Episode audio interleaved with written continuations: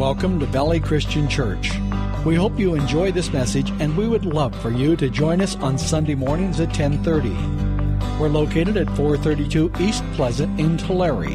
After listening to this message, take a moment to browse our website for current and upcoming events. It is our prayer that ultimately you learn to love the Lord with all your heart, soul, mind, and strength. In those days, Caesar Augustus issued a decree that a census should be taken in the entire Roman world. This was the first census that took place when Quirinius was governor of Syria, and everyone went to his own town to register. So Joseph also went up from the town of Nazareth in Galilee to Judea, to Bethlehem, the town of David, because he belonged to the house and line of David. He went there to register with Mary, who was pledged to be married to him and was expecting a child. While they were there, the time came for the baby to be born, and she gave birth to her firstborn, a son. She wrapped him in clothes and placed him in a manger because there was no room for him in the inn. This is the beginning of a great story. Now, the background here is Caesar Augustus was, was, was ruling the known world at the time. He ruled all the way from India to England. I mean, a, a huge swath of land that he was in control over. Augustus was born as Caius Octavius. He was a great nephew of Julius Caesar. He ado- you know, uh, Julius Caesar had adopted him as a son upon the death, and upon his death he became Caius Julius Caesar Octavianus.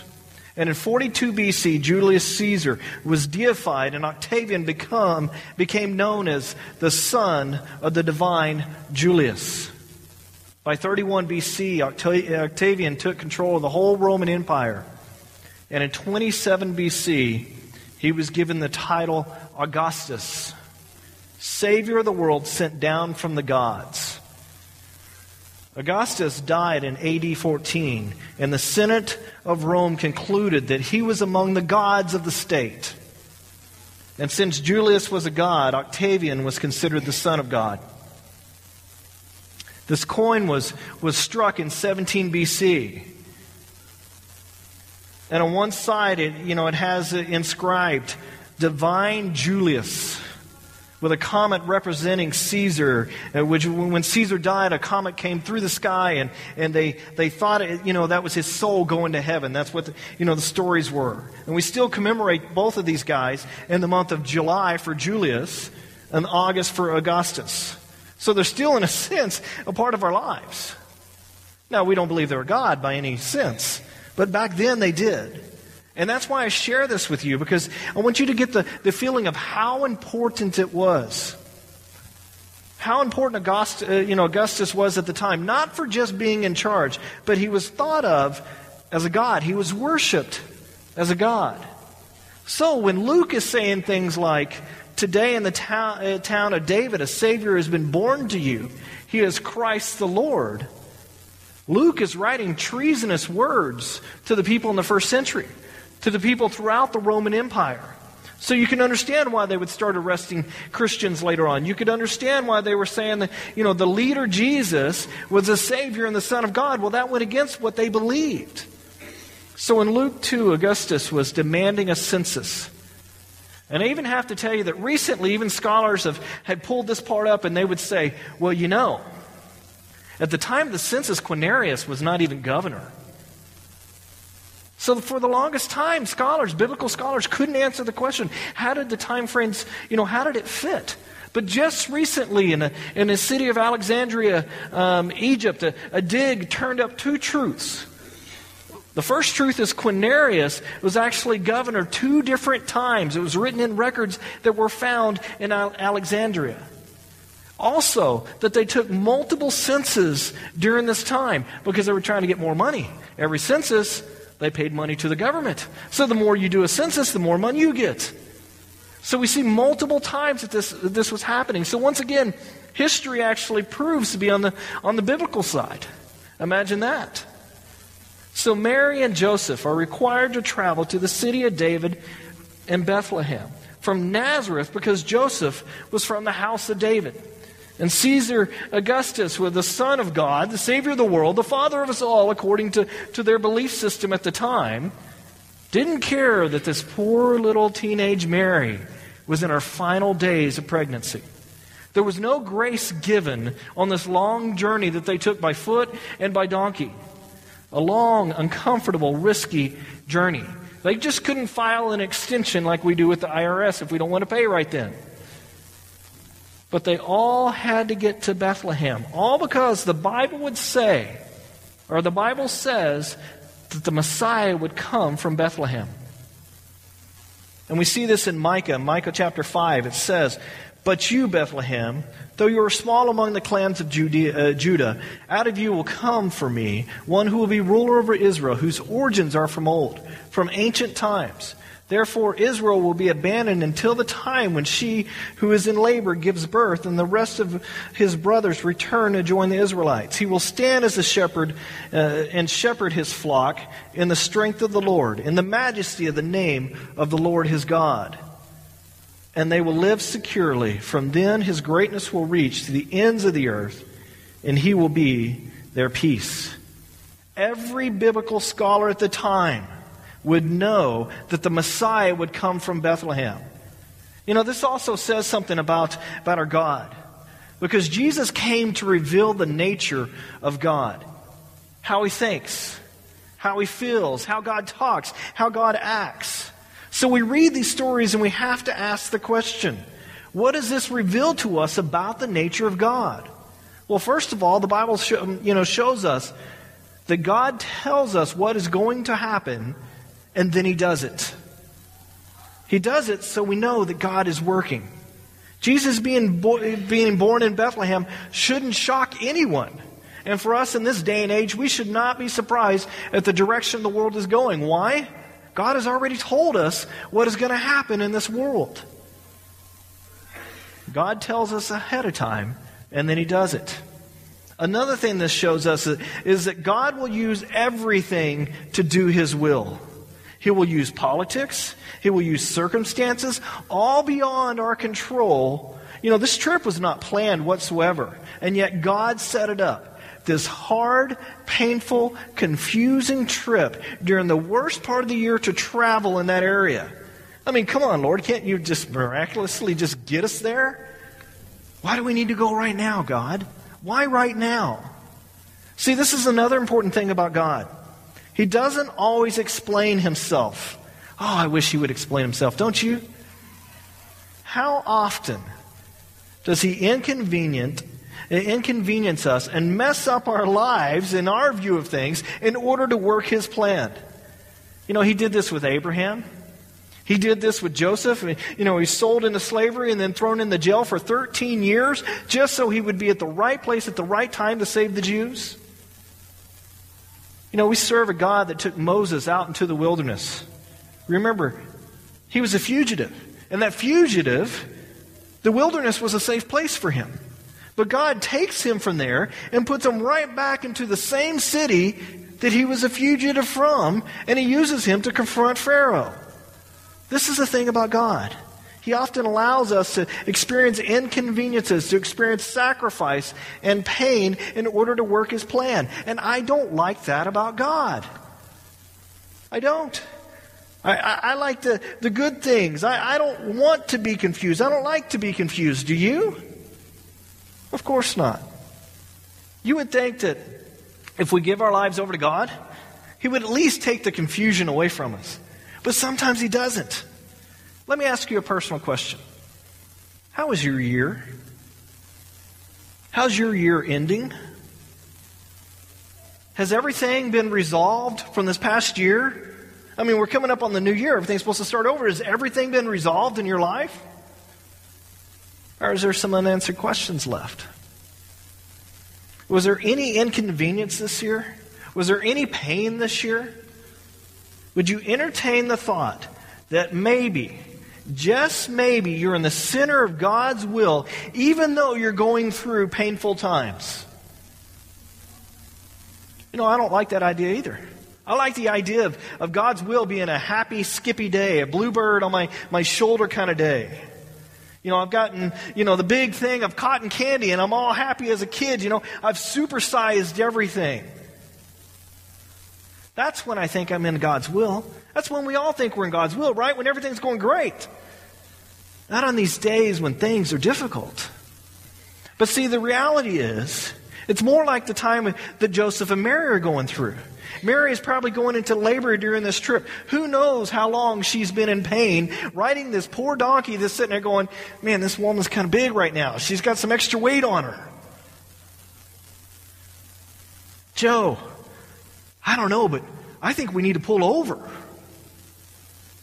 I mean, this was probably, I mean, uh, well, not probably, this was her first baby, and she was probably all freaked out about it. She didn't have mom around. She didn't have, you know, all these people around to help her. It was her first time.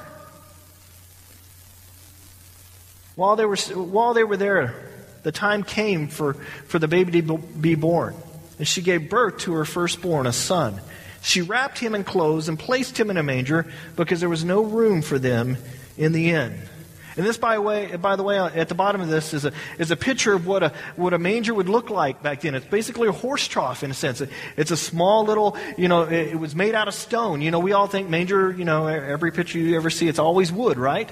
No, they, they wouldn't waste wood on a horse. Wood was precious there. They didn't have wood ever, but they had stone, so they would just carve it out, and that's what it looked like. You know, I bet after she had this baby, they're sitting there looking at this baby boy and they're thinking, this is a very, very different Messiah than what the world was looking for. Very different. What is interesting is that Jesus came to reveal the Father. What is he revealing with this manger scene? What is he revealing about, you know, God being born kind of in a barn on the side of a house? Not even in a, in a hotel room, as we would say. How about God is rich, but he chooses to become poor? God is powerful, but he choose to, chooses to be in vulnerability. God is the King of Kings, but he makes a very humble entrance. There's nothing more needy than a new baby. Isn't that right? Michael knows that. His daughter over there knows that too. They came in carrying two little ones. I was like, ah, love it. There's nothing more humble than being born in a barn. What does this tell you about our God? He's not able to make arrangements? No. This is exactly what he planned. Why? Because he needed to get really small to relate to us. He limited him himself so he could approach us. He goes on and says, And there were shepherds living out in the fields nearby, keeping watch over the flocks at night. These were the exact same fields that Ruth and Boaz were in, the exact same fields that David watched over his sheep. You know, shepherds were considered the low men on the totem pole. You know, teenagers. I mean, you know how good workers they are, right? And most of the adults roll their eyes, and all the teenagers here are going, Hey! Teenagers were the ones that were shepherds. It was the jobs that no one wanted, the training fields, in a sense. So the shepherds were coming to see Jesus, and some of them, you know, as they, they would have been teenagers. And, you know, what does this tell you about God? He wants to involve every aspect of life in His plan. Verse 9 it says, An angel of the Lord appeared to them, the glory of the Lord shone around them, and they were terrified. You bet they were. The power of God displayed on a hillside. This is another thing about God. Often his best work frightens us. It does. We say, Oh Lord, work in my life. But when he does it, we're scared half to death because we're losing control. And all of a sudden, we don't like that feeling of losing control. But the angel said to them, do not be afraid. I bring you good news of great joy that will be for all people. The word great joy here is megacharos. Mega joy, big joy to all the people, not just the rich, not just the, the smart people, not just the people who have studied the scriptures, not just the Jews, but to all people. Today in the town, uh, town of David, a Savior, in Augustus has been born to you. He is Christ the Lord. He, is, he, is, he came to you. This will be a sign to you. You will find a baby wrapped in clothes lying in a manger. Look for a baby in a feeding trough. You're not going to find two of them. Suddenly, a great company of heavenly hosts appeared with the angel, praising God and saying, Glory to God in the highest, and on earth peace to men on whom his favor rests. They're saying, doxazo in the Greek here. We adore you. We magnify you so others can see you. We make you bigger. We bring you into focus so the shepherds can see your glory. And peace and goodwill to men. What they're celebrating is a relationship between God and man that in the Garden of Eden, Eden was, was breached, and now the second Adam is creating a bridge so that we can have access. We can go across the chasm of sin that has separated us from God, and the devil can't do anything about it. So the angels are celebrating the fact that, you know, there's going to be peace and goodwill toward men through this little child. When the angels had left them and gone into heaven, the shepherds said to one another, Let's go to Bethlehem and see this thing that has happened, which the Lord has told us about. So they hurried off and found Mary and Joseph and the baby who was lying in a manger. When they had seen him, they spread the word concerning what they had been told about this child. And all who heard it were amazed at what the shepherds said to them. You know, this reveals something else to, you know, about God to us. God allowed the shepherds to participate in the, Jew, eh, in the Jesus story. You know, if you're willing, God will allow you to participate in His plan. This is absolutely amazing because this story is not over and it's not complete. You can be a part of the story if you're willing. God loves to involve everyday people in His best work. And it takes, you know, steps of faith. It takes walking in faith believing that Jesus has come for you. Verse 19. It says, But Mary treasured up all these things and pondered them in her heart. The shepherds returned, glorifying and praising God for all the things that they had heard and seen, which, they, which were just as they had been told. So if Jesus came to reveal the Father, what do we know about the Father? What do we know about the Father and the way that Jesus came? Not only that, but what are we willing to do about it? Because Gallup, you know, you know, all the people that do all this testing, the Gallup, the poll takers and stuff, says that 85% of, uh, of the people in America believe this story. The Christmas, you know, that Christmas is about the Son of God coming in the birth of Christ. And what is interesting is I don't think 85% of, the, uh, of Americans are doing anything with that knowledge. You know, according to, to Gallup, it says they believe it. But according to the Bible, they do not. Because the Bible says believing and, and receiving it is not just knowing it in your head, but living it out in your heart, living it out in your hands, living it out in your actions and in your words in your attitudes. To believe is to receive.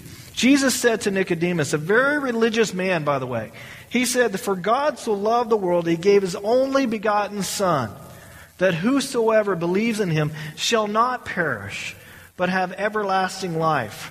For God did not send his Son into the world to destroy the world, but that the world through him might be saved. That was God's intention. That is why Jesus came. One of the reasons we give gifts at Christmas is to remind us that the wise men brought gifts.